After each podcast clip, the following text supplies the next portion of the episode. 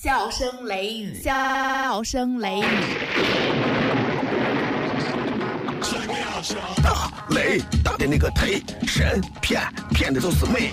今晚跟我听小雷，听完过来洗洗肺。明儿个火气再骗，撩狠都是个雷菜，都是个雷菜，都是个雷菜。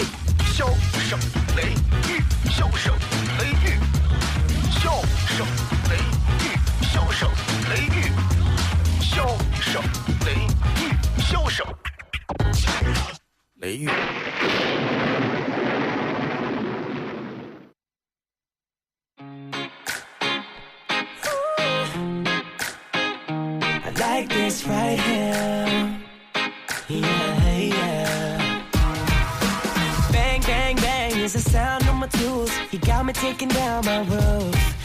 Cause there ain't no limit on the heights we can go when it comes to me and you. See, you hit me where it hurts now, got me where it hurts now. Never felt like this before. See, it's a brand new thing, so no more thinking. Never ever felt so sure. 好了，各位好，这里是 FM 一零四点三西安交通旅游广播，在晚上的十点到十一点，小雷为各位带来这一个小时的节目《笑声雷雨》。各位好，我是小雷。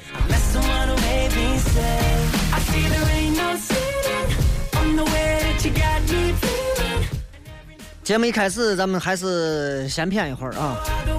这个几件事情，今天第一件事情，我觉得这个网络上沸沸扬扬的这个产妇啊死亡的消息，仍然还是在继续传播着。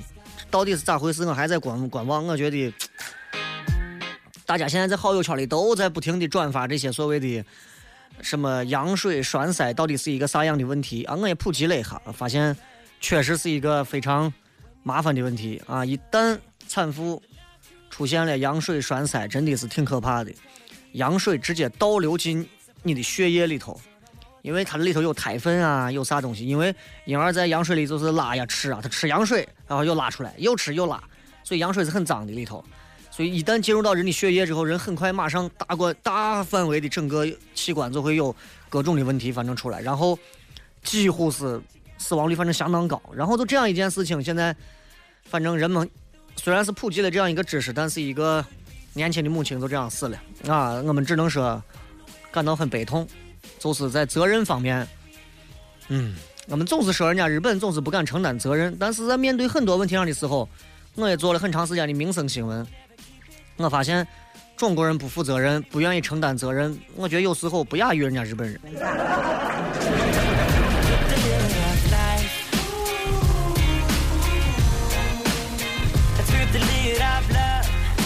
最近网上又有人大放厥词啊！这个台湾的专家说，大陆人买不起电脑，你说？某台湾专家说，大陆人买不起电脑，所以更喜欢用手机上网，掀起轩然大波。很多网友很开心啊，我买不起电脑啊，我们都是吃着茶叶蛋用手机上网看新闻呐、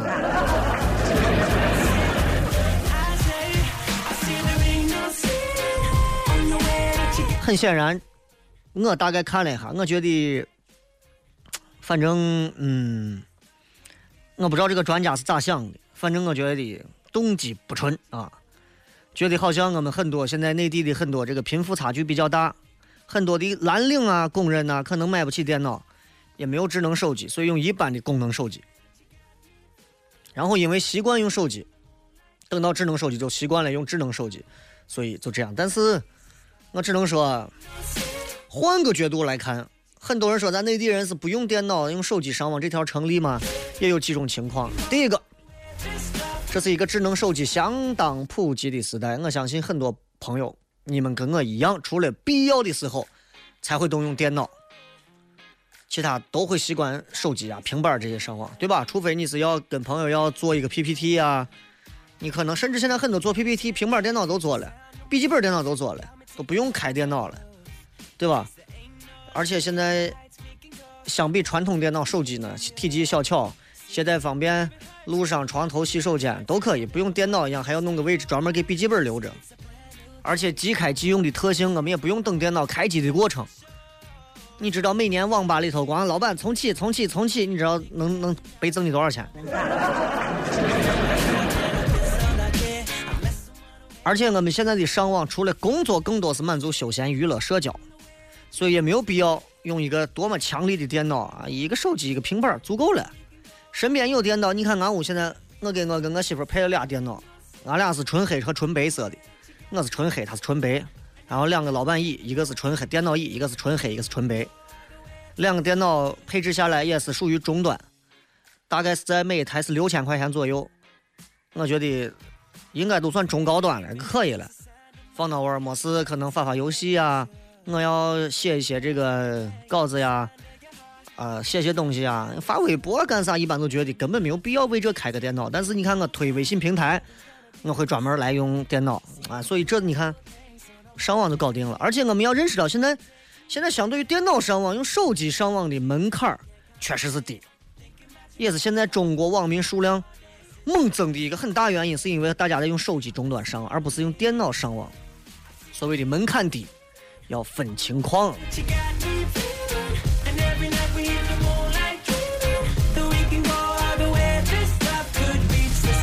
门槛得分哪种情况？第一个，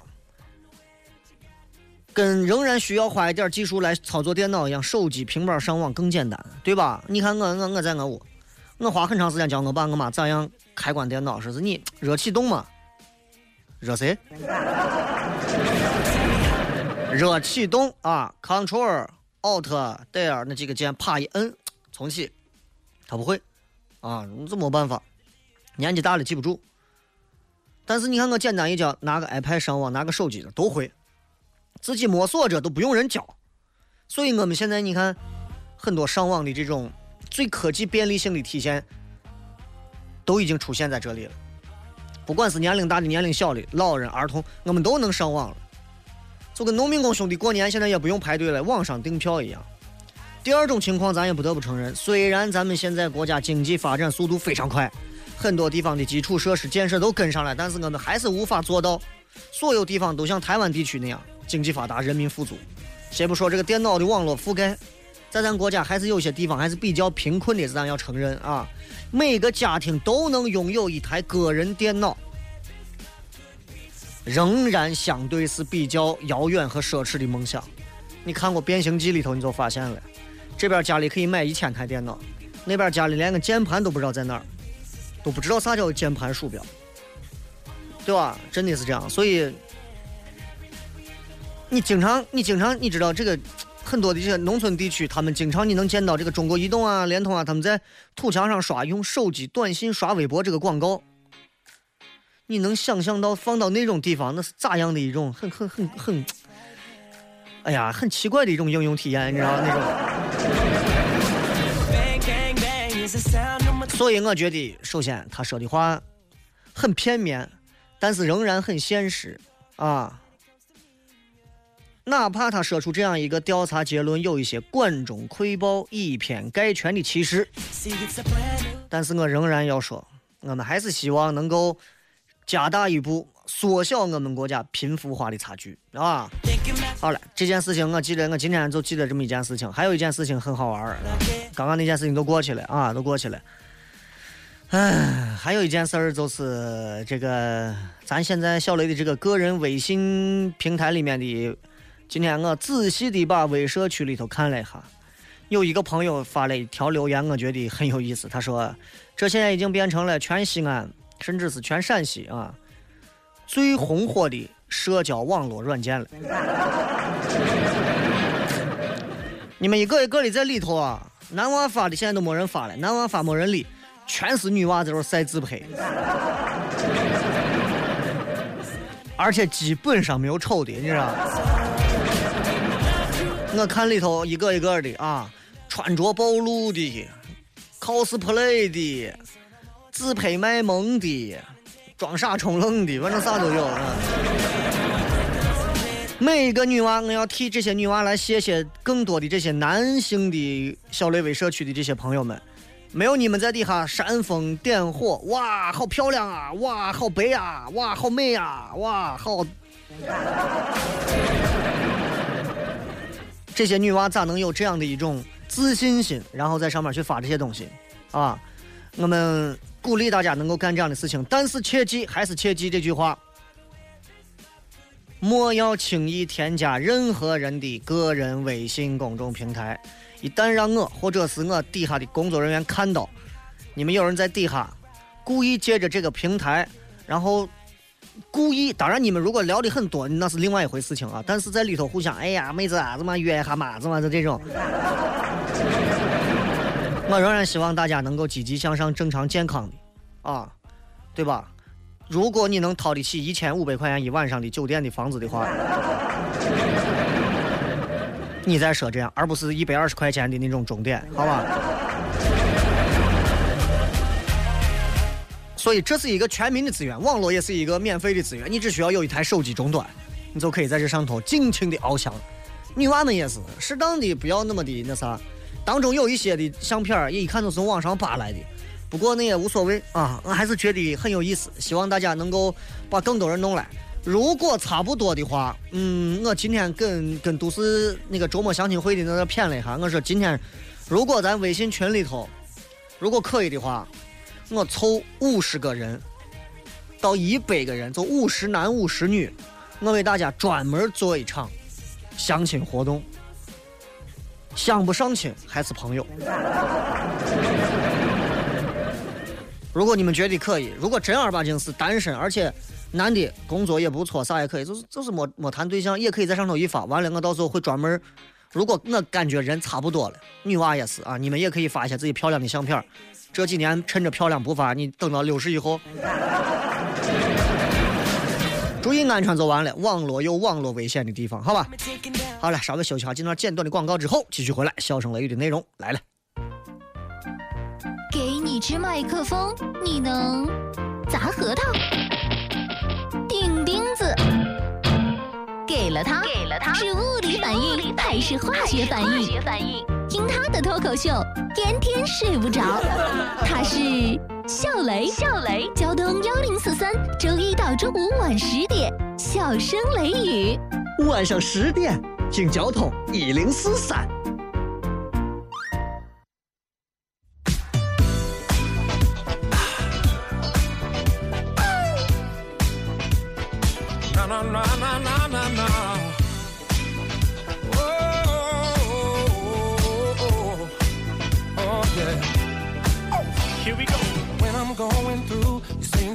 Just what to say.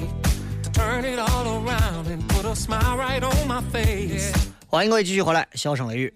And I sure appreciate how you change negative to positive and brighten up my day. And whenever I get weak and lose my will to carry on, I just look at you cause you get 呃，me strong. If it wasn't 从哪儿骗起呢？这个能骗的，其实每天我都发现，每天都有太多的想跟大家骗的，但是每天只能捡两到三条能骗的内容啊，因为咱这个节目不是资讯节目，我不想在这个节目当中去点评那么多的时事，因为这里是陕西，你不是新闻节目乱点评时事，会有那么一群专门负责监听你的人，然后找你的麻烦。你也不能随便乱点评别人，点评不起，你点评错了，点评差了，点评的不对味儿了，马上也会有人过来找你的麻烦。做主持人，到最后可能你没有把一档节目做好，最后你学会如何在夹缝里头做人了。我有一段时间，因为这个这个，我突然想起一句话啊，就就就，既然微社区里头不少朋友都在那没事猜我开啥车，我觉得有点无聊啊，我觉得有点无聊，因为上千万的车不是你们这些人能看得到的啊。嗯，因为我很少现在坐公交车，因为大家有私家车的基本上都会开车，因为你看我每天至少要来来回回从家里出来回去至少三趟，所以我最近已经考虑换一辆小 smart。很很很省油，而且我车我觉得还挺有意思的啊，而且媳妇儿也喜欢。我准备到时候年底啊，努力一下，给媳妇儿送辆 smart。啊，然后，当然这是我的一个梦想啊，像我们这种比较穷的主持人，哪有这个钱？光是撂个嘴嘛。啊 但这个不是重点，重点是那天我没有开车，我的车送去维修保养了，然后呢，我都自己说等个公交车吧。我就在一个公交车站等，哎呀，久违的感觉，好久没有等了。站到我地方看着来来回回的车，我觉得还很新鲜。人就这么贱，当你很长时间不干一件事情，突然干的时候，你会感到暗爽。好，我等的几几路到了，车一到站，刹车一停，车门刚一打开，不是啪，还没有等下车的下去呢，你就看一帮老头老太太，轰的一下，前门后门一块往上冲。啊，我坐的这个车是不是无人售票的？是售票员的，而且要下车的呢，都是一些年轻人，因为我的那一站也是比较人比较多的。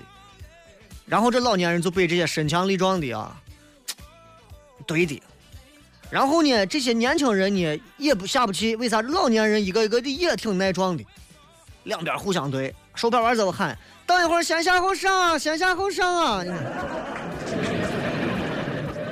没人理，没人理。这东西你就等所有拿这个老年证免费乘车的老人都落座了之后，你们一定有跟我同样的这种经历啊。然后他们就把自己手里准买的大葱、菠菜、两个萝卜、一个南瓜，啃着一个买的两个饼。旁若无人的笑的嘻嘻哈哈的，跟旁边人高声的交谈，脸上洋溢的是胜利的笑容，满足的笑容。你你你你你按照按照我的生活常识，我是我是就算是西安节奏算慢吧，不算快吧，对吧？但是这两年西安节奏已经很快，但是不管现在节奏快慢吧，我老年人抢座你就。对吧？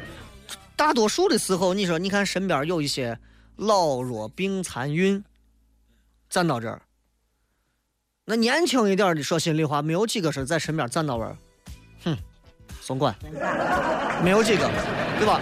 基本上都不可能太心安理得的坐到位儿，哪怕就没有人主动让座了，售票员最后也会帮老年人。行个座位，来，这位师傅，不好意思，麻烦你给这大娘让一下，行不行？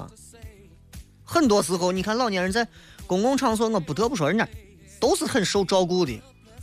因为我不太常坐一些公交车，可能是某一条路线的缘故，住的老年人比较多。我也不知道这是半路上车老年人想寻个座位很困难，也是或者是现在年轻人让座真的太少了。但是我的确不理解，现在老年人疯狂的在公交车上抢座位，为啥会这么疯狂？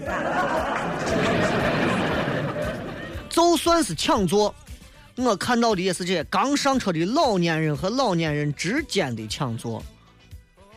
而且有时候一聊，你发现几个人还认得，认得嘛？你还花个力气抢个这座？好了，我不想说老年人，因为我觉得老年人。嗯，反正服侍众生相嘛，有不愿意你给他让座他都不坐的老年人，也有你不给他让座一把把小伙子拽起来的老太太。我想借着这样一个老年人抢座说一件事情：时代变了，如今老年人值得我们尊重，但是一小撮的老年人的的确确让年轻人无法尊重他。我相信我说到这儿，你们应该都能理解我说的是哪一类。我说的是这种狂躁的老年人，他是这个比较浮躁的一个社会的一个镜子。当下中国人的生活状态，如果你让小雷来给你来总结一话，记住，到任何地方，把小雷这句话记住。我觉得现如今中国人当下的生生活状态就是一个字。你觉得啥子？急错了，急是贝安松说的。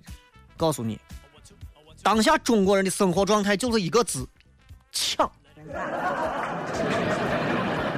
你仔细想，不管是男女，不管是老幼，争先恐后的抢。也不光是因为这个资源稀缺，为啥？为了获取那种内心的一种满足。这个东西可能没有用。但是你看我抢到了，然后你以后抢到或者没有抢到，哎呀，我有优越感，你就没有优越感，你的心态就要扭曲。所以这种心理就会导致这个社会不断的在加速，人会焦躁不安。我说抢，相信你们应该赞同吧？每天早上一睁眼儿，很多上班族买的房子的、租着房子的、合租房子的，抢着要上上卫生间，然后抢着洗脸、刷牙，出门之后抢着挤公交、挤地铁，一路过关斩将，然后最后到了办公楼底下还要抢电梯。我每个礼拜一早上，因为要开开一个我觉得非常有趣的一个会，哈，然后我不得不在礼拜一早上一大早疯狂的飙车赶到台附近，把车一停，走到台里头，然后和二十多个人共同去抢一部只能坐下十来个人的电梯，抢。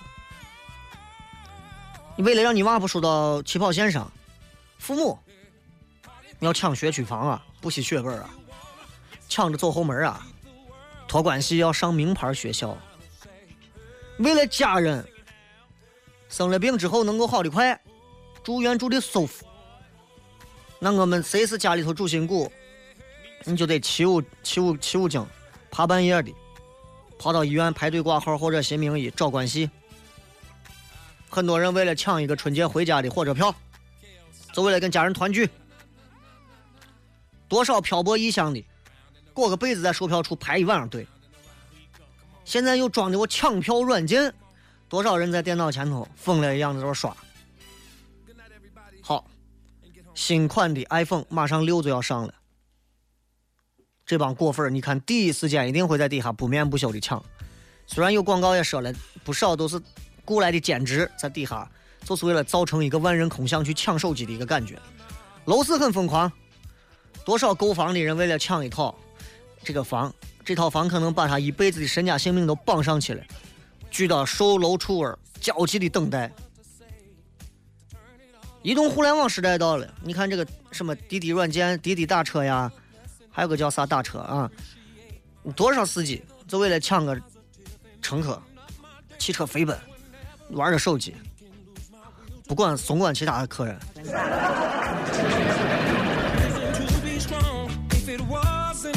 咱们客观一点说，现在中国人这个能掌握的物质财富前所未有，太多了。我身边有钱人有钱多到一个啥地步？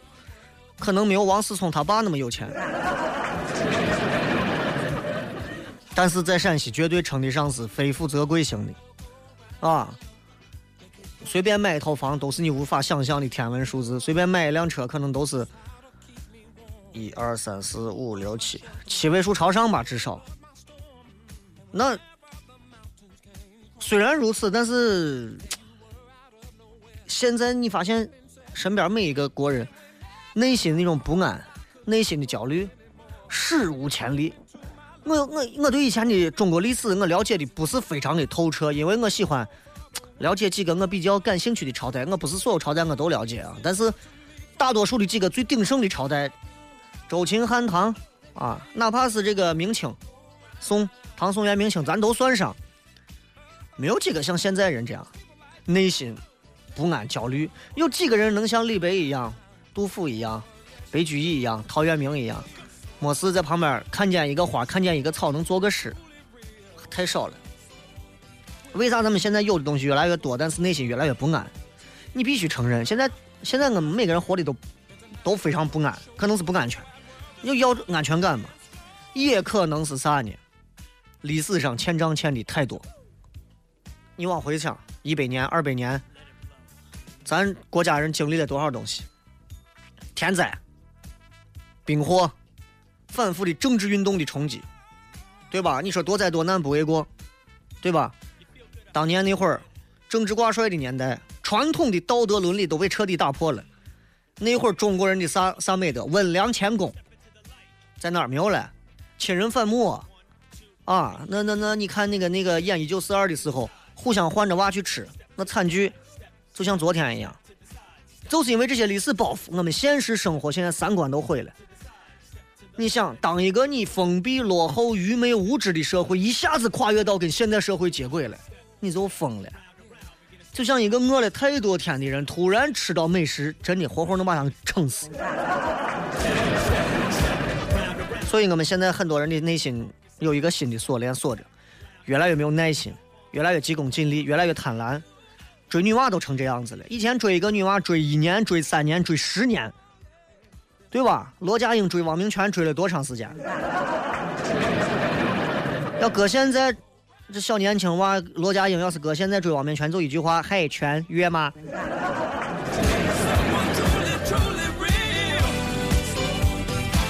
太快了，有时候就是这样。嗨，约吗？房号告诉我。那你说这东西，对不对？我们我们都在追求安全感，我们都在追求安全感。老人如果追求安全感，是因为曾几何时。这个这个历史的一些东西，给他们经历了太多，也经历了什么大苦大难呀，吃过苦啊。你看你爸、你妈、你爷、你奶总是会说，我们那会儿多苦，我们那会儿多苦。所以，他们可能随着年龄增长，父母一辈儿，甚至是再大一点儿，就是长辈这一辈儿，他们随着年龄增长，你能发现他们畏首畏尾的地方，前怕狼后怕虎的地方，因因为他们失去太多了，所以他们害怕失去更多。所以我奶回家连个塑料袋都不会扔。明明白吧？但是最可悲的是，现在年轻一代也是这样子。拿八零后来说，九零后因为现在还在，还没有完全啥啊。八零后，我身边的这帮现在真的是啊，从八零加九零吧，都想一步到位，觉得很有安全感，生活能幸福，疯一样的想进公务员啊，哪怕一辈子就是，就坐到我一张办公桌上。还没有进到职业状态，就想退休以后咋弄？就觉得好像自己几十年的青春年华一夜就要翻过去。我我不知道他们在想啥。有一些人，就拿我们现在最近单位里头弄的，现在评职称啥的，我老拿老拿这个事说。我觉得我从来不反对这件事情，但是你们真的应该思考一下，你们有些人需要这些东西吗？就像很多人，无数人都在疯狂的去考公务员。你们真的需要或者你们适合吗？你们有快乐吗？去干这件事情？你们说我不要快乐，我先进去之后铁饭碗。我的妈呀！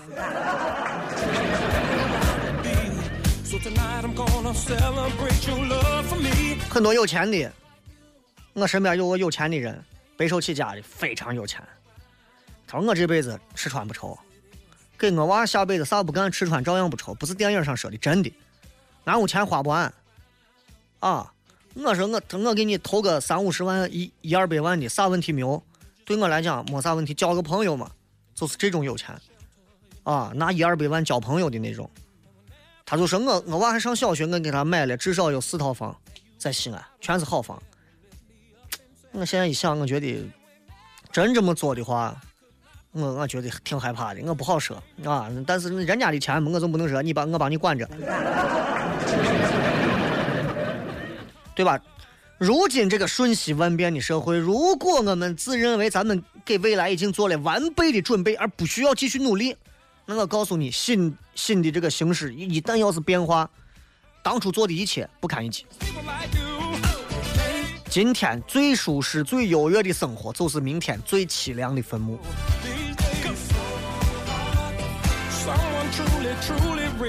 希望大家第一任务。真的不是发财致富。如果你们愿意，你们继续去，我不管你们。因为大六的人都是一个作死去的要去挣钱，你让他们去。我说给少部分人能听明白的人听。我们尝试着慢下来，充实一下思想，把那些已经丢掉的道德伦理捡一下，不要光展露自己贪婪的一面。我也说，哎，小雷免费给大家送票，哇，跟疯了一样。哎，我一张票一百块钱，咵，人一个个都散了。情分二字何在？对吧？把自己的精神好好充实一下嘛。咱们传统传统的文化这些东西，那么多的可以礼义仁智信温良恭谦让，对吧？咱没有必要急功近利啊。希望大家真的不会急功近利吧。笑声雷雨，笑声雷雨。打雷打的那个忒神骗骗的都是美。今晚跟我听小雷，听完过来洗洗肺。明儿个回去再看片，撩狠都是个雷菜，都是个雷菜，都是个雷菜。笑声雷雨，笑声雷雨，笑声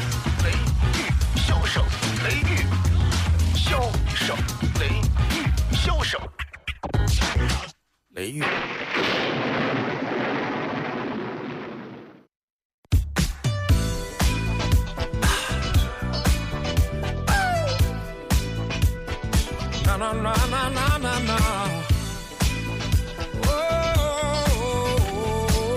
继续回来消声雷。这个为大家同样还是宣传一个活动啊！交通一零四三史上最具规模的音乐选秀节目《强势来袭》，西安广播电视台交通旅游广播，夏威夷水上王国西安好声音的年度选拔大赛盛大开幕。不管你是 KTV 的麦霸、实力唱将，还是本土的原创歌手、音乐发烧友，只要你爱音乐、爱唱歌，梦想舞台，用最西安的声音唱响古城上空，就是真正的西安好声音。所以即日起关注交通一零四三官方微信平台“西安交通旅游广播一零四三”，发送你的姓名、性别、年龄、联系方式以及海选曲目报名参加，就可以上舞台一展歌头，歌喉并有啊，居然还要歌喉，就可以登上舞台一展歌喉，并有机会获得终极音乐梦想基金。好声音要唱出来，还等啥？赶紧报名！活动咨询热线：四零零零二九一零四三，四零零零二九一零四三。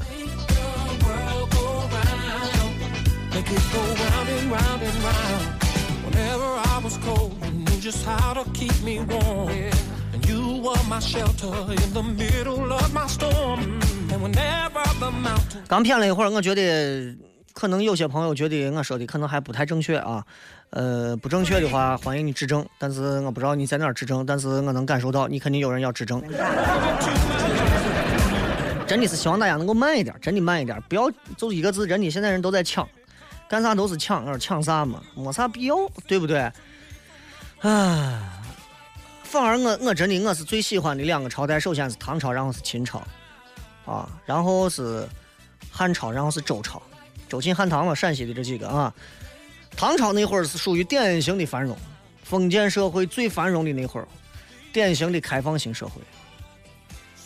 在我学旅游那会儿，我们老师都告诉我，嗯，唐朝人，唐朝的女人，当时号称全世界最开放的女性，袒胸露乳，毫不避讳。唐朝女人的衣服薄如蝉翼，丝织工艺相当的发达，啊，非常透的那种，人又胖，啊，正儿八经白富美。当然，唐朝开放不是说光是人的观念很开放，是吧？政治制度开放，民族政策开放，外交关系开放，而且他的民间的礼俗啊、婚姻的制度啊都很开放。那一会儿正经的女人的地位比男人高，而且纵观中国历史上，我认为一个女性对于自己贞洁观念最淡漠的时期，就是在唐朝。这不是说不好，这真的是就好像就贞洁观念就相当于我们现在说的性观念，开放不开放？我觉得我们现在肯定没有唐朝开放，我们也没有美国开放，这就是唐朝是中国历史上我觉得最开放的，真的。所以唐人结婚，哇，那个历史上少有的开放，不是说他一次能嫁六嫁六个女男的或者是咋，不是那种啊。唐代的婚姻开放，它首先表现在哪儿呢？刚好还有几分钟，小谝一会儿。青年男女择偶很自由。你看那会儿啊，那个你看那个猪八戒选的翠兰，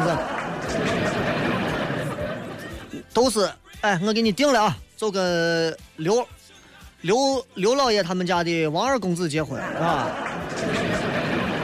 一听也是捡的是吧？这就跟他们结婚。可能夫妻俩人都没见过，俩人就见面了，啊，红烛美酒之后，两个人可能就已经洞房花烛夜了，没有自己的自主权，在唐律的互婚当中规定了，子女没有征得父呃父母就家长同意，已经建立了婚姻关系的，法律予以认可。只有未成年而不从尊长者算为律。你说你十二岁，我现在要结婚，不行。但是父母不同意，你们俩已经既成事实，建立了婚姻关系，法律认可你，很开放吧？而且在唐朝，离婚太常见了。千万不要给别人说我们我们周秦汉唐几个朝代，我们西安啊，很封建很保守。我们古代的中国古代的女人啊，从来不会离婚，离婚都上吊要死啊，没文化了。唐朝女人在家的，也不会感觉到自己有啥不同。整个的，就我跟你说的这个贞洁观念非常淡薄，整个封建社会里头，这都是很罕见的。就我刚跟你说的那个唐律的互婚当中，对离婚的规定，第一个。协议离婚，哈，古人叫做和离，和和气气的就离了。若夫妻不相安，就是呃，然后是怎么而和离者不做？我不太懂啥意思，反正意思就是反正就离呗。第二个是促财离婚，就是丈夫提出的，我要离婚，有点像休妻的感觉啊，叫也叫出妻，强制离婚。那。你凭啥把你媳妇强制的休休婚，促财她不能让跟她继续过了？七条理由才可以。你媳妇不顾父母，无子没有后代，淫淫都不说就散。还有别的，比如说恶疾得了啥病啊，多言啊，就说话皮干啊，盗窃，还有妒忌的妒啊，这些东西，有这些你就可以离婚。你想想，如果真是把唐朝的婚姻法搬到现在来，救了多少男的？我觉得从某一点上，他是可以框住自己女人，他做一些不好的事情，但是同时对男人也可能是有规定的啊。所以，如果妻子犯了当中一条，丈夫可以名正言顺的休妻，不用根据说是到法庭呀找官判呀啥，不用做成文书，男方的父母证人一署名，好了，解除婚约。但是唐律当中也有，就是对妇女有三不去。啥叫三不去？就是说，虽然我犯了这当中的哪一个不顾父母啊、无子啊、淫啊、妒啊、什么盗窃呀啥，但是如果我是这三个当中的一个，你也不能提出离婚。第一个，曾为舅姑扶丧三年者不去，就可能是为男方的还是为谁的，反正就是带孝这种三年。第二个，娶她的时候非常贫贱，但是后来富贵者不得娶。你看人家立法多么的完善。过去很穷，现在有钱了。你想弄啥？这多少当官的在唐朝都都得死。现在无家可归者不得去。你们说你媳妇没有家了，滚，那不可以啊，不可以。第三个，第三个离婚的规定，强制离婚。夫妻之间一旦发现有已经恩断义绝的事情，包括违律结婚的，都强制离婚，跟强制拆迁是一样的。比如说，丈夫对他媳妇儿的家族的人殴打、杀、奸杀、谋害等等，一旦犯这离婚，啊！而且唐代的这个再婚再嫁很很容易，啊！一提出来说我是离异，我也离异，你是哪个网的？我是这个网的，知道吧？所以包括唐代很多公主在家的，甚至是嫁三回的，哎呦，太多了。唐肃宗。他底下的这帮子闺女，再嫁的二十三个，三嫁的有四个，你算吓人不？好了，骗了这么多，接下来时间咱们休息一下，马上开始互动吧。品名：向雷，成分。包袱、段子加吐槽，性装很拽、很贱、很能舔，功能主治逗乐，用最不装的笑料让你听了不想睡觉。用法用量：聆听一次一小时，一天一次。哪有卖？交通幺零四三，周一到周五晚十点，小声雷雨，咱陕西人自己的脱口秀。晚上十点听交通一零四三。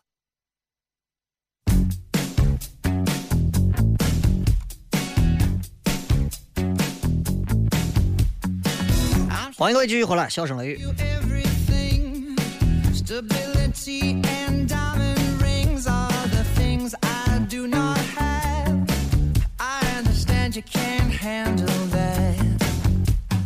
夜静竹声说：“最近烦得很啊，感觉人活着就是等死。如果为这事情就烦恼的话，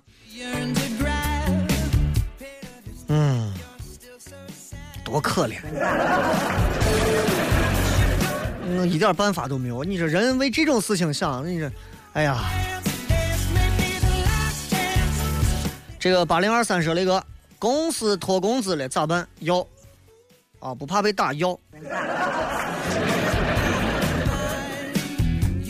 小潘说今年终于毕业了，以前多期待赶紧毕业，现在毕业了就就觉得学校里啥都好，饭便宜又好吃，哎呀，就剩回忆了。这都是人的一种缺失心态啊！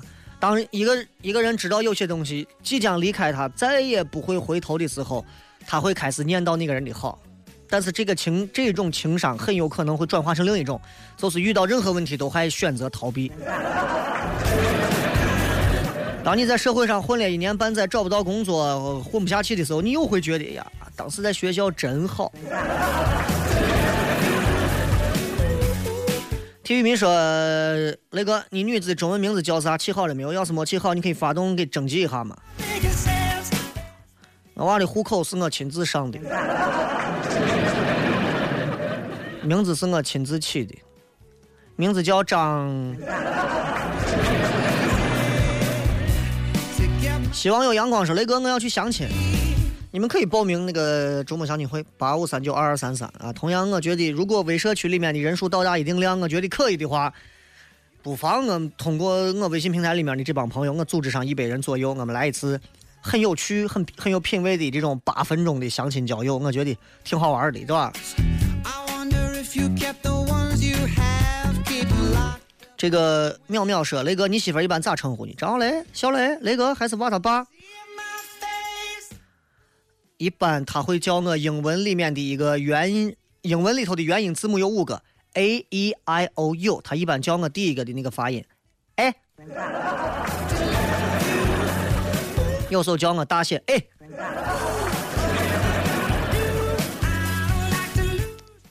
这就是我的代号。你叫啥？我叫小雷，外号，哎。” HTC 说：“我愿意跟雷哥一块吃这个面啊，咱们就一起拼，给油泼面代言。我就想看一看你们想要吃这个面啊，这个面啊是个是个是个啥样的面啊？这个而且你们对这个面，嗯，说不到我的心里。”啊，菩提果说：“那个根据你车的中控天窗上的按钮、真皮座椅的颜色，我确定你肯定有一辆卡宴。”我怎么会有一辆那么穷人才有的车？你们能不能上升到千万等级去想这个问题？这年头，当一个人告诉你你跟别人的差距有这么大的时候，别人都会想你是开玩笑，没有人当真。爱城里的人说：“雷哥从做实习护士的女朋友那儿听到的消息啊，这个。”他所在医院的院领导对下层的医护的话是让病人多住院，多住一天算一天。医生啊，道德啊，你有所不理解啊，你有所不理解。医院里面的事情不是像你想的那这个样子的，所以你说这段话，我觉得过于片面了。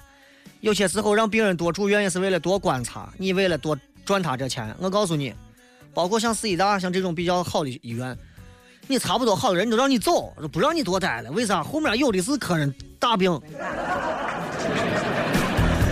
让病人多住，要不然是那种久治不愈的，要不然真的是猛病大病，还多住一天算一天。这些最不可怕，可怕的是所有那些制约的，永远给你治那种，或者是医生永远给你开那种，治完之后你也坏不了，但是也不会那么快好的药。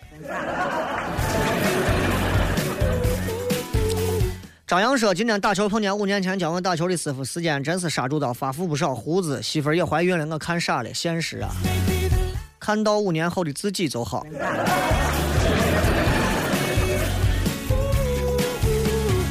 嗯，风雪梧桐说：“那个我懂，作为陕西人对他的喜爱，但是常喝不利于健康，注意身体才是。”哎呀，我还跟你说啊，真的，不管不管我在。微博上发啥吃的喝的，你放心，没有任何一个人对健康二字是无视的，啊，所以不管见到任何一个人，哪怕是凌晨四点钟给你发一碗羊肉泡，不用去告诉他你这样吃不健康，因为你并没有见到他正儿八经做出吞咽动作在凌晨四点的泡沫馆里。树苗说：“雷哥，我总觉得你一个人坐在一个房间，然后对着电脑自言自语，想一想就搞笑。那你想，有很多人躺到家里，坐在外头，走在路上，插着耳机，一个人在玩神经病的笑，那不是更有病吗？”篮球评论员说：“雷哥，我近视二千三百度，能不能找到女朋友？非常快就能找到，如果近视多一点，找的更快。”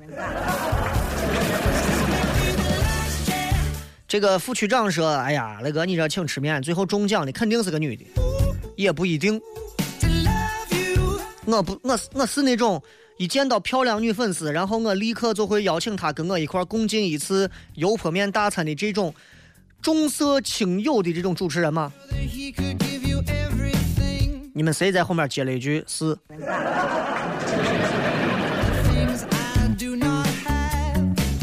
我告诉你，我不是一个看性别来评价和选择的人，我看长相。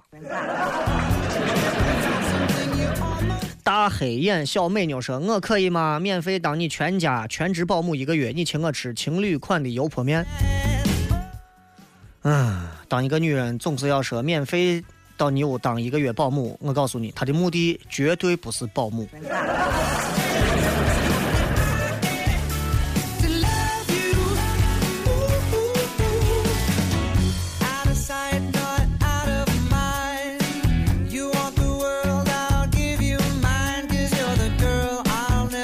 因你而再说，雷哥，你刚说的公交车上让座让我深有感触。之前本人做完手术还没有恢复完，去公交车上来一个老太太就站我旁边。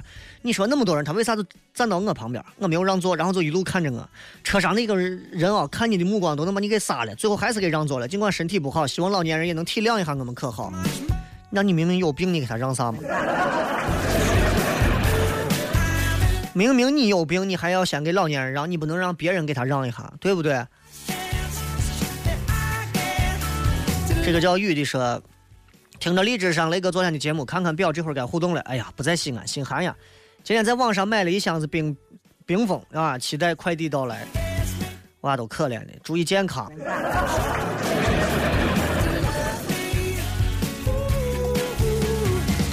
希望有阳光说，雷哥，你赶紧办相亲会吧，我男朋友准备劈腿啊，我就想让你赶紧看见，快办相亲会。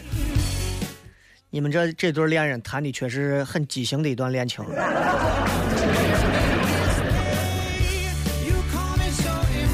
青春词典是雷哥，从三分之一到快乐旅行一直关注你，从初中听到现在大一了啊！我是铁粉，整天给别人介绍你节目，习惯每天晚上等直播，习惯你的思维方式，喜欢你的真诚。听节目有五年了，我是九五后，叫啥？徐亚楠是吧？谢谢你啊！是不是比较难找到对象啊？晚上这会儿不应该跟男朋友钻小树林吗？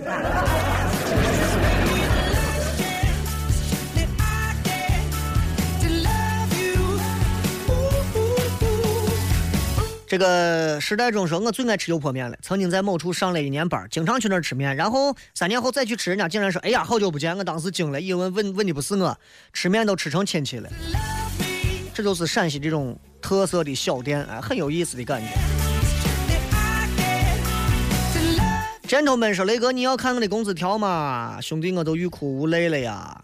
本来都不知道吃啥，看到油泼面之后就去吃了，我自己请自己。你你真的，你看了我的这个工资条之后，我估计连饭都不忍心吃了。”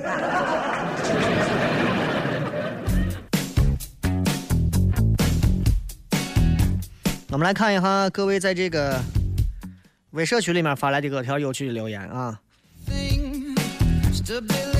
东族小王子说：“雷哥，我伙计失恋了，咋安慰他？打得过他就让他，打不过他就别理他。”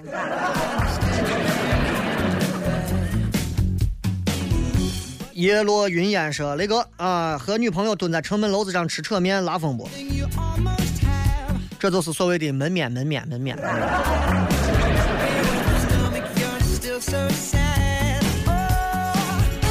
这个叫瑞贝卡的说，终于找到组织可以和蕾丝们团聚了。嗯，发了不少相片多发一点啊，发一点好。发一点，我以后给你颁发一个专门能拉拢男粉丝奖。你知道吗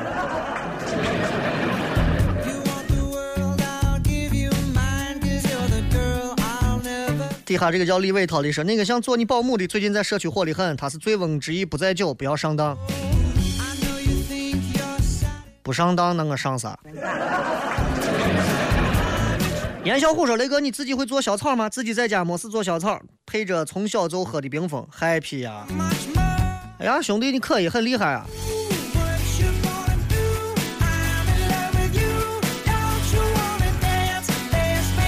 啊，这还是这女娃发的。哎呦，哎呀，穿的这么哎呵嚯！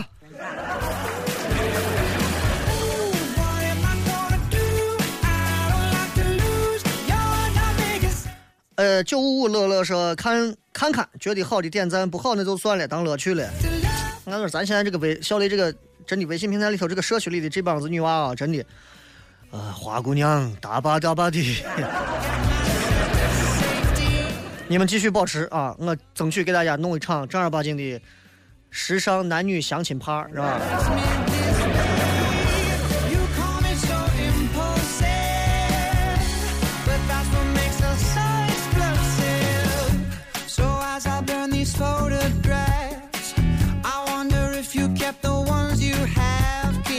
来，我们再看还有还有谁？还有这上这个花花花说，我在小寨真的没有吃过好吃的面，我觉得马虎面一点都不好吃。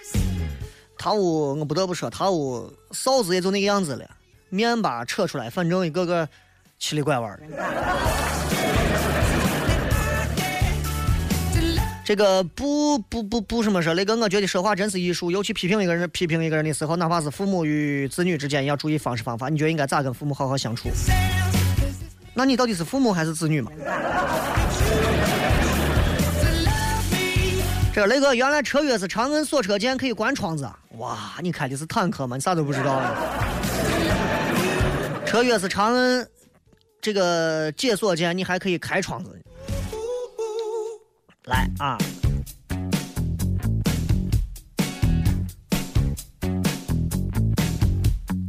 好了，今天就先说这么多吧。这个微博、微信上不少朋友，还有这个，呃，微信上的我也看了几个啊。这个期待被念叨，还有别人媳妇儿怀个孕晚上各种难受，我媳妇儿怀孕睡得呼呼呼的。啊，雷哥，你觉得早恋的坏处和好处都有啥坏处都是太早了，好处都是早点谈好。哇，听完估计疯了。这里是笑声雷雨，我是小雷，希望大家通过微信搜索“小雷”两个字，加入小雷的微信公众平台。除了可以发表各种留言，收收看到各小雷发来的各条微信之后，同样也可以在微社区当中交个朋友嘛。明天见，拜拜。